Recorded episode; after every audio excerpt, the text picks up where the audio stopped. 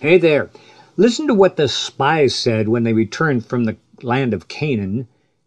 There we saw the Nephilim, that is, the sons of Anak, who are a part of the Nephilim, and we became like grasshoppers in our own sight, and so we were in their sight. Now, the spies who were sent into the promised land apparently misunderstood the limits of their responsibilities. They were to, quote, spy out the land, and then report back to Moses what they discovered. Twelve men investigated the land of promise, and 40 days later fully admitted to Moses, We went into the land where you sent us, and it certainly does fill or flow with milk and honey. They also saw giants, and some of them were afraid.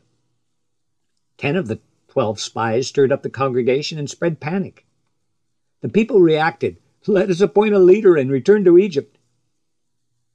Caleb, who was one of the faithful spies along with Joshua, tried to quell the rebellion with words of faith when he said, Do not rebel against the Lord, and do not fear the people of the land, for they will be our prey.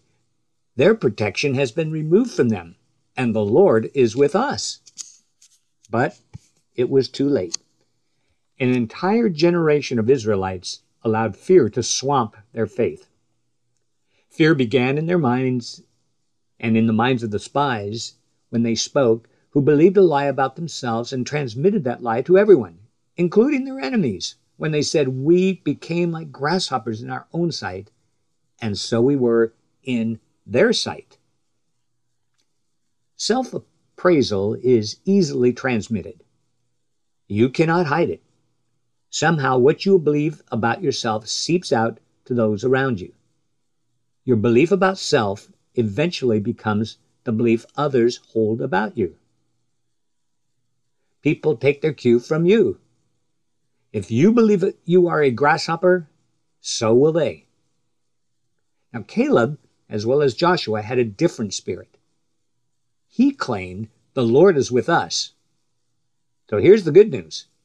If you believe that, others will also believe that about you.